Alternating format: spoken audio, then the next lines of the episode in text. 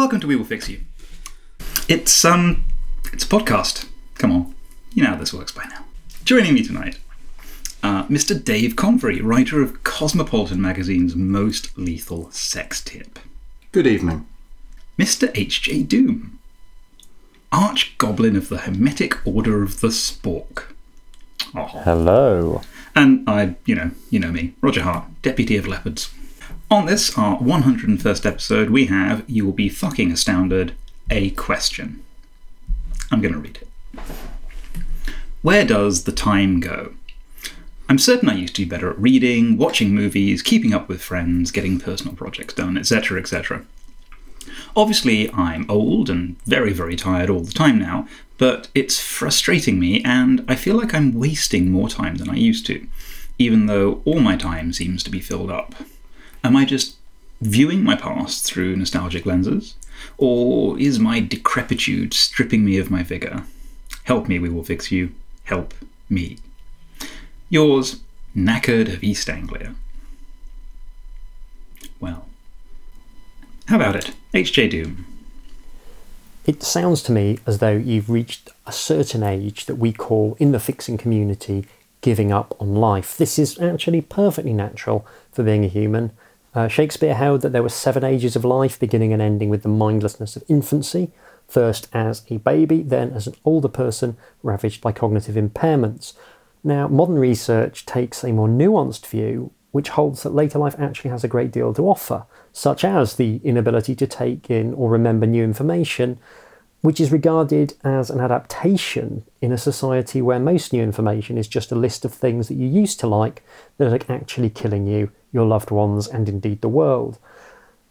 Given that most information in 2019 is deeply and appallingly horrible, if you told me that I would one day see out my twilight years losing control of my bodily functions and unable to remember the existence of Michael Gove, I'd assume you were a wish granting genie and that I just rubbed a lamp.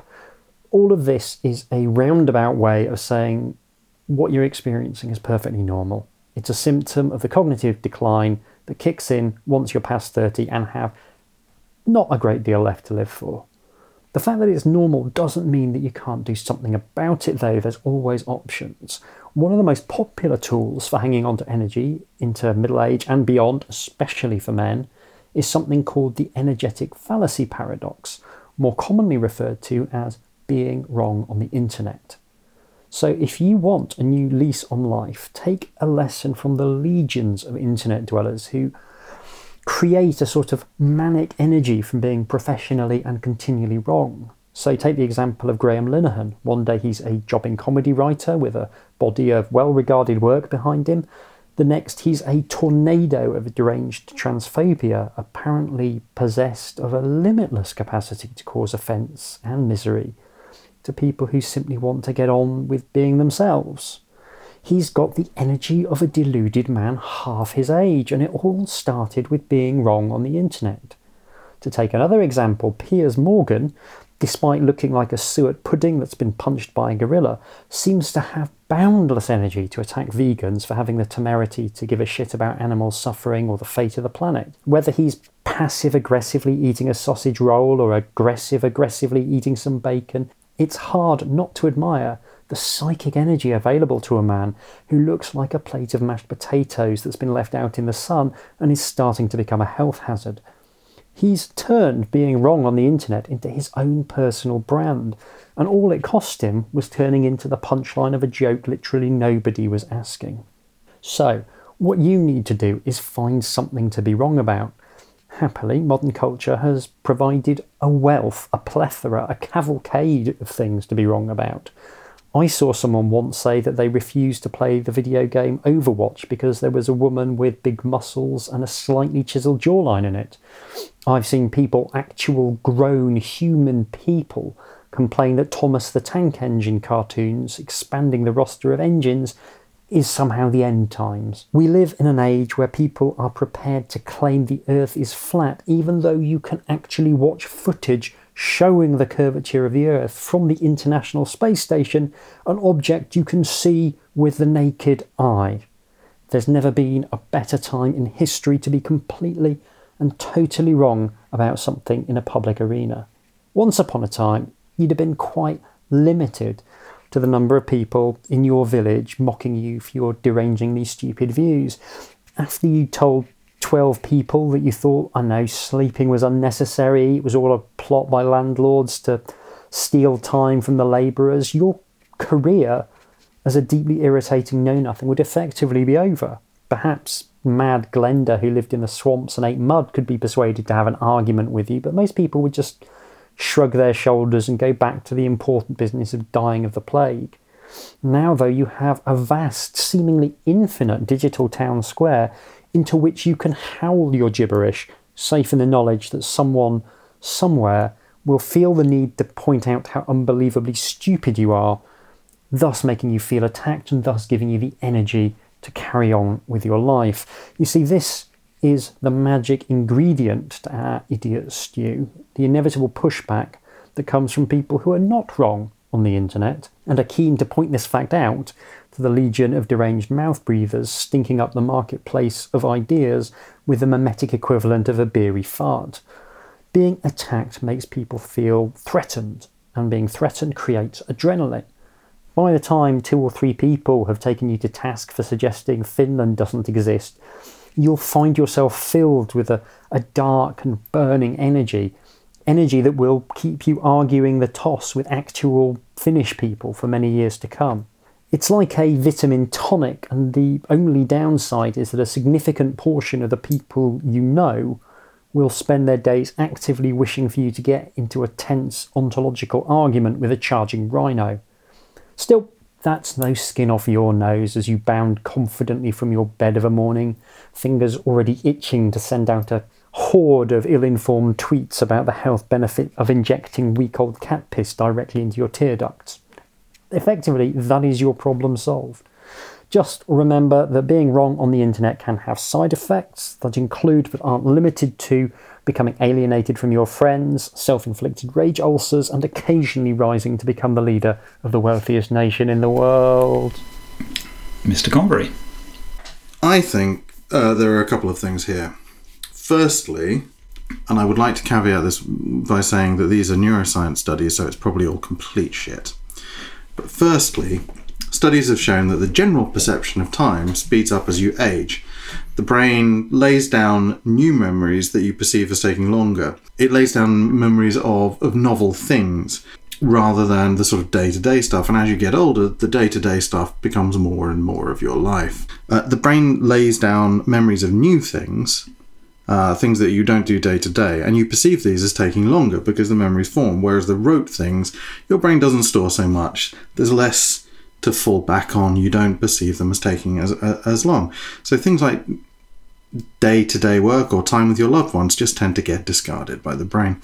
In the moment, though, as opposed to during recall, new experiences are stimulating and they seem to pass much quicker. Um, and the researchers who've looked into this call this the holiday paradox.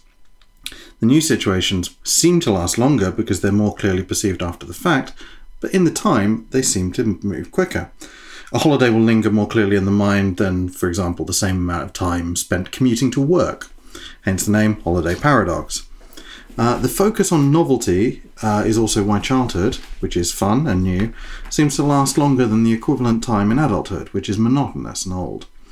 So, obviously, I want to tell you to fill your life with constant novelty. Um, but of course, that could get expensive, and because we're in paradox time here, motherfucker, that would seem to pass quicker in the moment. So, what we really need is the exact balance between novelty and time to reflect so you can maximize the number of new memories formed while having time to reflect on those for the maximum perceived time spent on the things. So, that you know that sounds quite difficult. It's not it's not ideal. And it's in times of stress and short deadlines that i turn to the guiding text of my faith the pink panther movies you're going to need people to periodically assault you. Hopefully, in novel ways. I don't really care how you go about this, there is probably an app for it these days, uh, or you can just ask good friends to do it for you. Um, but they're going to need to strike when you're in the absolute doldrums of tedium. That way, you'll start laying down more of the really dull memories alongside the sudden flashes of horrible violence, and your perception of time in recall will be longer. So these people they're going to need access to your office. So if there's someone who can who can do it there for exa- without being fired, that might be a good fit. So uh, for example, your CEO could take out their Dickensian workhouse fantasies on you without any sort of recrimination. And of course, you will need to negotiate the rules of engagement in advance. So, uh, oh, this is this is S and M. Um, so just do that. Um, not at work, uh, unless it's your job, in which I've assumed it's not, but honestly, this gets much harder to fix if it is. As Mr. Convery notes, the perception of time is a funny one, and we don't really understand how it works because, you know, reproducibility crisis in psychology and neuroscience, and the brain being complicated. And yeah, like, it's messy because brains. We know age has an effect. There are replicable studies that sort of show that time seeming more abundant in the past. This is this is intuitively anecdotally true to us as well. Um, maybe something to do with dopamine as the brain ages, maybe just storage optimization and retrieval, you know, and the fact that a day in childhood is proportionally more of your life than a day when you're 60. At this point, who even fucking cares? Like, we know that older people in general underestimate time intervals. So maybe you do, in fact, have less time, but maybe you also perceive the time you experience as shorter and more abbreviated. And this is, this is what we're going to work on. We're going to work on perception. Um, also, you know, the world is a grinding and constant assault on our focus and psychiatric fortitude. It's no wonder you're not getting things done. A year's post referendum news cycle is enough to give stern, sterner folk than me PTSD, and Christ, I'm self medicating like a motherfucker. Heck, having a populace broken and unable to focus just under the emotional load of getting through the day is probably our gammon centered overlord's endgame, and I can't even begin to counteract that. So, we're going to focus where we might do some good, which is altering your perception of time so you feel a bit more like you did when you were younger and a bit more like you have time to do things. And there's a few things to explore. Ordinarily, as you will probably know if you're a regular listener, and sorry if you're not, I would jump straight to homebrew pharmacology or to pointing out that people suffering from depression often more correctly or overestimate temporal durations. But if you're awake and trying to function in 2019, I doubt even I can make you more depressed without surgery. So let's let's look at perceptual interventions. Um, you know how when you go somewhere, maybe this is just me, but the journey can feel longer on the trip back. Sometimes vice versa, but for me, it's always been the other way around. This is this is related to a perceptual temporal illusion called the Kappa effect, and this is a mental predisposition to misjudge the temporal distance between two things based on changes in the physical distance between them and sometimes the interval between the measurement. A simple experiment to demonstrate this, it's been done thousands of times, maybe hundreds, psychology, reproducibility crisis, and all that shite. Um, simple experiment is flashing two lights at a set interval. Observers will then judge that interval to be longer if the lights are physically further apart. Not massively longer, but longer. Um, many possible explanations for this. The two main ones are a kind of Bayesian inference model based on people's perception of how long things take in their recent perception. The other is that people kind of the brain, the slow thinking systems of the brain, sort of confuse the interval with distance travelled under a constant model of velocity. Honestly, I don't fucking care. It's wild. As ever, our brains are fascinating and crap, and this makes them hackable. So many possible explanations. We are less concerned with advancing science in this case than we are with helping you finish the fucking crosswords, so I'm just going to assume that they're all valid. You're perceiving time as too short when you want to do things. We therefore need to elongate your brainular bits. This means we need to space out the stimuli, things you want to do, decisions about doing them, um, and use a bunch of priming effects to predispose you to expect their slowness and to perceive them to be spatially different. Hopefully, we're, we're all on the same page here. Um, now, this could be a lot of little hacks. So, like, consider starting to read a book. Uh, maybe you're worried you'll get distracted or feel time pressure, so put on some very slow moving background noise or, or an episode of Baywatch. Um, Pick up the book and wander between rooms before you start to read it, spacing out those stimuli so that the start point and the end point of your consideration are spatially different, and you will estimate that interval as longer. You will feel that you have more time. Make sure you walk really slowly though, because under the Bayesian model, the velocity perception is a factor. Oh, who fucking cares? I can't believe I'm saying Bayesian. Leave, um, leave the things you want to do at the opposite end of the house to where you'll be when you usually want to do them. So, for example, if um, you often get home from work and want to, say, make dinner, but always feel you don't have time, hide all of the ingredients at the opposite end of the house from the front door or in the attic. The, the stimuli of wanting to do the thing, spaced apart from finding your house packed to the eaves with broccoli, will expand that moment to an absolute infinity. Years in that second. The, uh, the Kappa effect has also been demonstrated with other sensory stimuli, auditory and tactile. So this this opens up the opportunity to prime your brain to be constantly temporally overestimating. What you need to do is construct or acquire a device. You could do this with a smartwatch or, I don't know, possibly a, a midget in a backpack um, that will tap, prod, poke, or otherwise physically vex you at precise intervals, but only, crucially, only when you have moved physically between two points. This will be extremely annoying, but I think we can all agree it will be worth it. Well, those have been an exciting set of fixes. We fixed some stuff. If you'd, um, if you'd like your problems fixed or, or whatever it is we do, do remember that you can write to us at we will fix you show at gmail.com or there is a form on our website, motherfuckers. There absolutely is.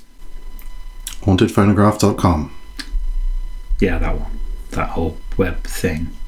I don't, I don't really know what happened here today. I'll confess I'm very confused. I might just go to the pub and honestly, dear listener, I think you probably should as well. Bye.